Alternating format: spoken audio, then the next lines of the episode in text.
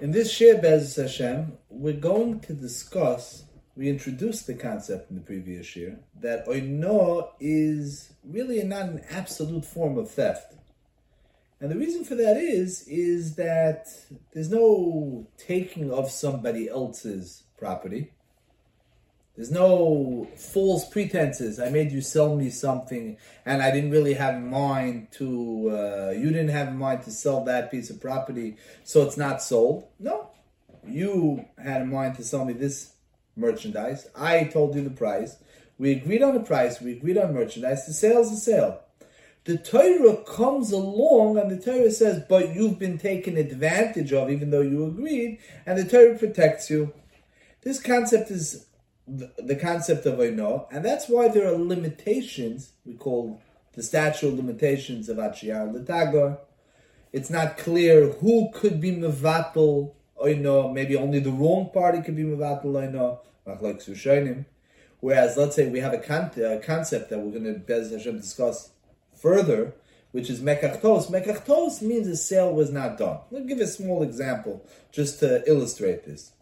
If somebody sells something uh, let's say I sell you a car. And it turns out you drive the car out, and I souped up the engine, but really 15 miles out, it's clear that the engine's not good. The transmission is shot. In all fairness, the sale wasn't done. It wasn't that you you bought a car and the car is not living up to expectations. You didn't have in mind to buy that car, that type of car, that level of quality of car. It's not a misrepresentation of the price, and because of that, on such a case, there's no statute of limitations. This is what's called mekachtos. Mekachtos are not different in that context. The way we're explaining is the way Chidush Reb Chaim Alevi al Rambam in Hilchas Mechira Perek Tezvav explains, and he explains that oino is a sale that's chal. However, the rights of the disadvantaged party is taken care of, is protected b'midah Ayideh the Torah's laws of Oino. Mekachtos, mekachtos means there's no mechira. So that's why how can there be a statute of limitations? There was no mechira. For that reason, let's say, anybody who puts up, any vendor who puts up a sign in his store that there's a no return policy, if there's something wrong with the goods, then that's gezel for the storekeeper to announce that because there's no sale. A sale wasn't done on poor quality material. The fact that you say, well, there could be any problem, since it's not defined, the customer didn't walk out knowing what the problem is, the customer never accepted to buy that. So for all intents and purposes, it's as if the customer never bought that. Now, there's obviously a certain amount of gray area. Let's give a, a case, a halacha case, where you could see how you really need as a dayan, you really need to have a, to sometimes issue a judgment call on whether something is or something is mekachtos. We have a halacha, and we're going to discuss Tzimit Hashem in a few more minutes, that karka in loyano, the din that the Torah protected the rights of the wrong party, that he could get back his money, he could nullify the sale in Bezdin, is a halacha that's only given by metaltalin, not by karka.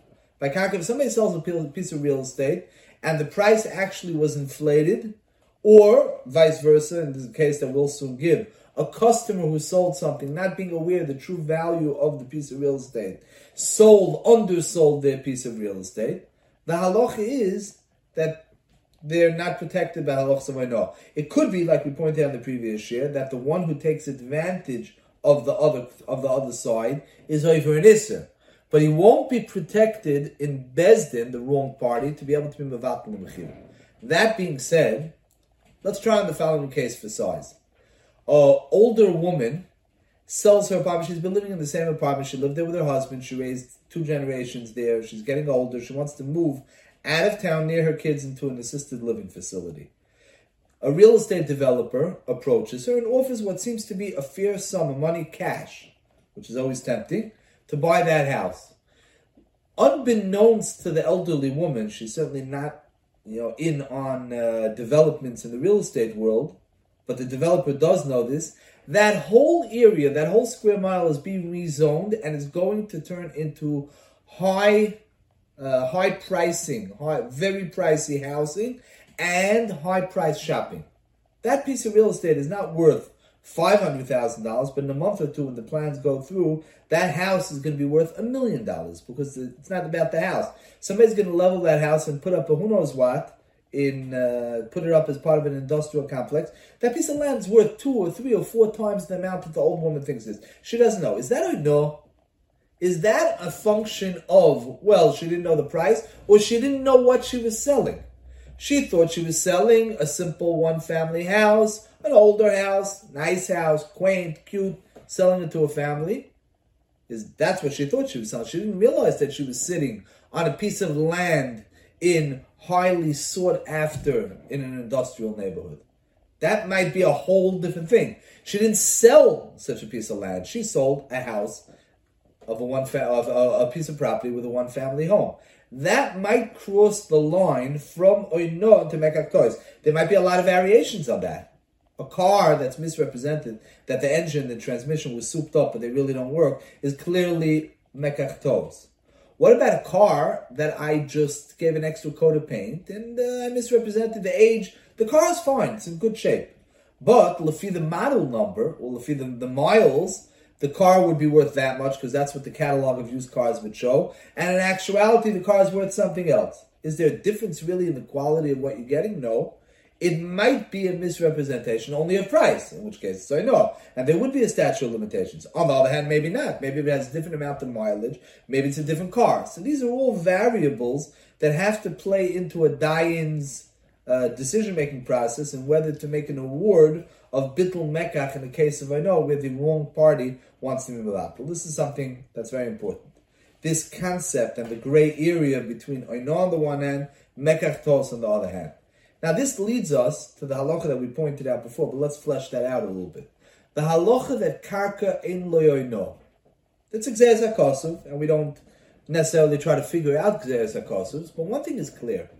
If we're talking about theft, there's no mokoim to say that you're allowed to steal real estate more than you're allowed to sell, steal a crate of oranges. It doesn't make sense. The reason why there's a difference, the reason why there can be a logical difference between the two, and the difference between Karka and Metaltal is, by the way, not something that's unique to know, it's something that presents itself in different areas. In Halacha, it's Negea to the Halacha of taking an oath, a Shvu and Bezdin, you can only take a Shvu and Metaltal, not on Karka. There are various Hilchas being what's called a Mechinim or a Sacher. You can only do on movable property, a shor, crate of oranges, a refrigerator full of uh, meat, and so on and so forth, not on a piece of real estate. Now, of course, there is many of the listeners will know that there is a lotion of karka einin nigzelis, but that might be relevant to just defining how did I steal something? If I pick you up at the scruff of your neck and throw you off your property, I, I didn't steal it. It's not that the Torah doesn't allow for prosecution of gezel and karka. It's just that it's not stolen. I just I stole you from your karka. I didn't steal the karka from you. I can't take away the karka from you. In any case the the reason why there could be a difference between karka and talton is only explainable in the context of what we just explained. The Torah protects those that are in the shuk from being taken advantage of. There's different type of shuk.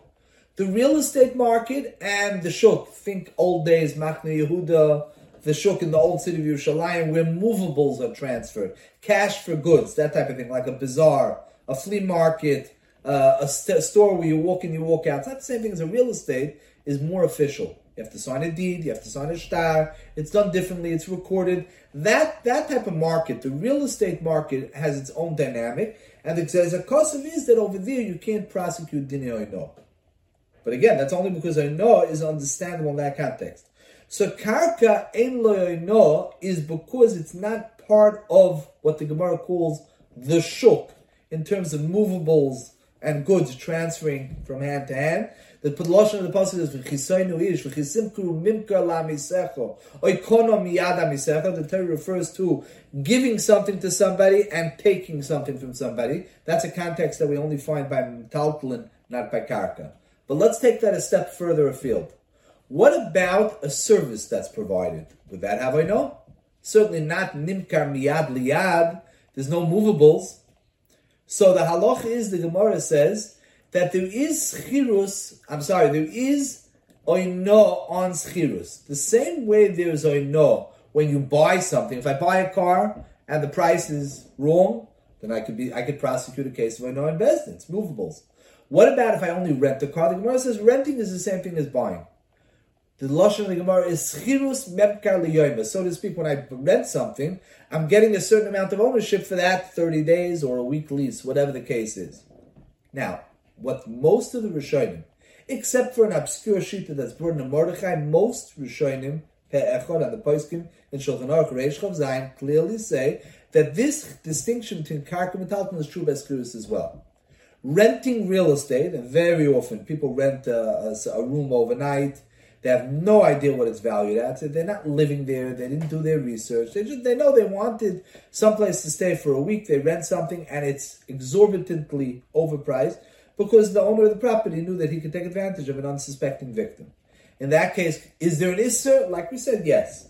However, is there actually the ability to get back the money and nullify the kinyan that was made? No. Ein schirus, I'm sorry, ein no karka, ein no beschirus karka for the same price. This is what the Rishonim, again, like we're saying, besides for one shita, all agree to that, and this is the way it's brought in Shulchan Aruch. However, here's a little bit of a gray area. What about a worker? The Gemara understands that a worker is also a form of karka because in the context of the Gemara, again, various areas in halacha, avodim dumyu de karka. A person is not movable merchandise. So if I hire myself out, I'm a day laborer or I provide a service, and the price is exorbitant. Over here, by the way, it very often works the other way. A plumber, an electrician, a service provider knows that you don't know what's in the market. You don't know how much it costs. He only knows that you're desperate. So he provides you a service to fix a leak and he charges you double because he knows you're not going to ask too many questions. You need somebody, you need somebody now. That being said, he's going to overcharge you. Can you then not pay it? Can you go back and say, I want to be Mavatal the contract in Bezdin? The halacha is avodim dumya lekarkois. Avodim dumya lekarkois. A person working, a service provider, is the same thing. By the way, just I'm putting this in parentheses. We discussed in the previous year the idea that a job, when you call somebody and you say, get over here ASAP, you're paying for that service. We're not talking about that. We're talking about just simple taking advantage of somebody. It's not 3 o'clock in the morning. It's not Erev Pesach after Chatzos. It's the regular time, the regular plumber. But he knows that you need it and you're not asking. He knows the price is better than you are. He's taking advantage of you.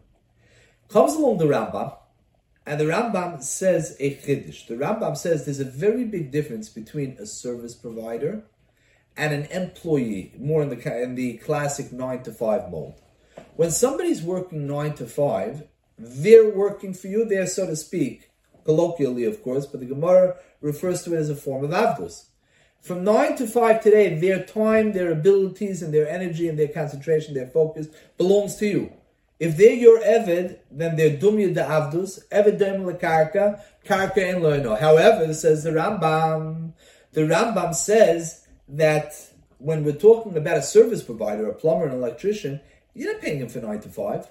Or if you want to think bigger, I hire somebody to build a deck for me. I'm not paying him for the nine to five. He can build when he wants. If he wants one day, he could bring five workers. The next day, he could bring three workers, and he can finish the job as long as he finishes it in the time context that we made up. He's not working. He's he's not mishubit to me. He's providing me with a finished product, a deck, a pipe that works, electricity, so on. That type of service provider is really doimel metaltalin. The Rambam says over there there is a non. This is very important. In actuality, the Ramban argues, and the Ramban says that at the end of the day, a service provider is not merchandise movables. It's not doesn't go under the umbrella idea of a chisimkru mimkala misecha in the marketplace. So you can't prosecute that. An Isser there will be, but you will not be able to be Mavatal, the mekach, undo it and not have to pay. It won't be Nitin Lihitova in This is an important machlokes, and again, it depends if the money was paid already, you won't be able to get it back. If the money hadn't been paid yet, so then the customer could insist on being taken care of, and he could stick up for his oino, because according to the Rambam, in that case, there is oino. Uh, by the way, as an aside, it's always a fascinating topic to explore. What happens if we're talking about stock, partnership in companies, and so on and so forth? Is that called mitaltalin? Do you own, when you own stock in a company, do you own the furniture and the whatever is in the business. You, when you own the business, certainly according to the Ramban, you're not going to call that metalpon. It's not nimkar miyad liyad. According to the Rambam, it's a, it's a fascinating discussion. We'll leave that over. That's uh, complicated.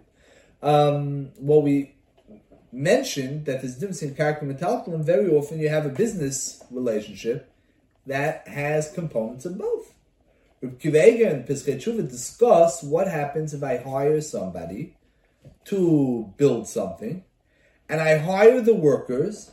I'm paying the workers for their time for labor, and in the context not of that they can work whenever they want, in a, like a more of a nine to five relationship, but I'm also doing business with the service provider in terms of buying materials.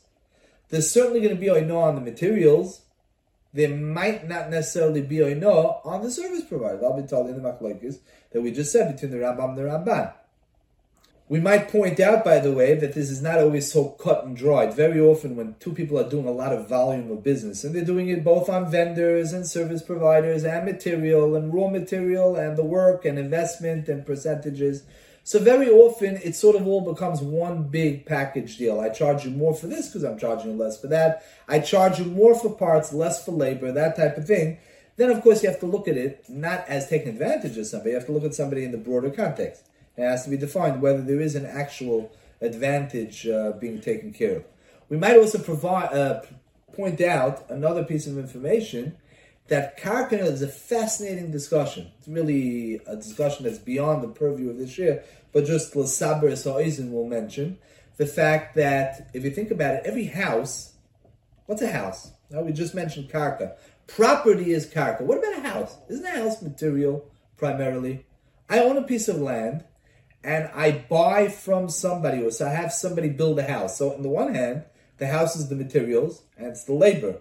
On the other hand, once the house is sort of glued into the ground, whatever term you want to use, the house is now part and parcel of the property.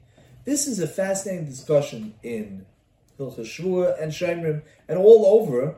That's called Tolush v'lebesoif chibroi. Something that's Tolush, it's movable, V'lebesoif, at the end of the day, chibra, you made it part of the ground. Would there be a difference between a house that's built into the ground or a prefab that's brought to a piece of property and drilled, you know, by way of pipes and, electri- and electrical work into the ground? Might be different. Ramesh has a truth about it. Again, it's beyond the subject of our discussion. But I think we've made it clear that there's a lot to discuss in terms of metalpum. The context of what we're discussing with Karka is the fact that Oino is a proper sale. We gave somewhat of a gray area between where would you look at a Mekach as just being pricey, overpriced in a dishonest way, and when would you look at it as a Mekach that's misrepresented to the extent where I didn't buy that or I didn't sell that in the case that we discussed before with the older woman selling her house. She didn't sell that piece of property, she sold something else, in which case that's Mekach Tos. We'll point out one more case, which is really sort of a hagdoma to, uh, to Mekach and that is a case the Tur brings in Reish Lamed Beis from the Chuvas Harosh. The case discusses two people signed on a house. Ruven Shimon, they signed on a house. Ruven hadn't seen the property. He signed on it, not having seen it. Five weeks later, he goes to see the property. There's graffiti on the wall. There's a bunch of windows that are broken. There's uh, there's a few doors that were ripped off the hinges and so on and so forth. He says to Shimon, "I want to be mevatel. I, I didn't buy a house that uh, I bought a house in moving move, move condition. I didn't buy a house that has all sorts of damages. It could very well be, and the Chuvas Harosh discusses the parameters of that, is that w- something which is easily fixable. It's easy enough to order a few windows. Of course, if you, you Ruven bought the house, the client bought the house from the seller in moving condition. So the fixing, the tikkunim, are going to be on the seller's dime. That's upgrade. That's partial. However, can the buyer, let's say, if he decided he wants out, could he then be choizer and say mekachtos? We'll say, listen, the house is the same house. There's something here that's quite fixable. It's fixable. It's the same house. Now, if we're talking about something where there's a structural problem, there's a termite problem in the basement, and the whole basement has to be gutted. You have to start again. That's called the house is not the same house. A house we have to gut a room or a few rooms, and you have to really redo, rip down a few walls and redo uh, sheetrock, etc., etc. That's not the same house. Ponim chadosh is bol lekan, and then that's mekach tos. Something else. I bought house A, not the house the way it looks in situation B, but where there's a few doors and a few windows and so on and so forth, some graffiti, paint job, a few windows, door, easy enough. In a day, somebody could, a contractor could do that stuff over. That is not necessarily a different house. It's just a house that was wrongly priced.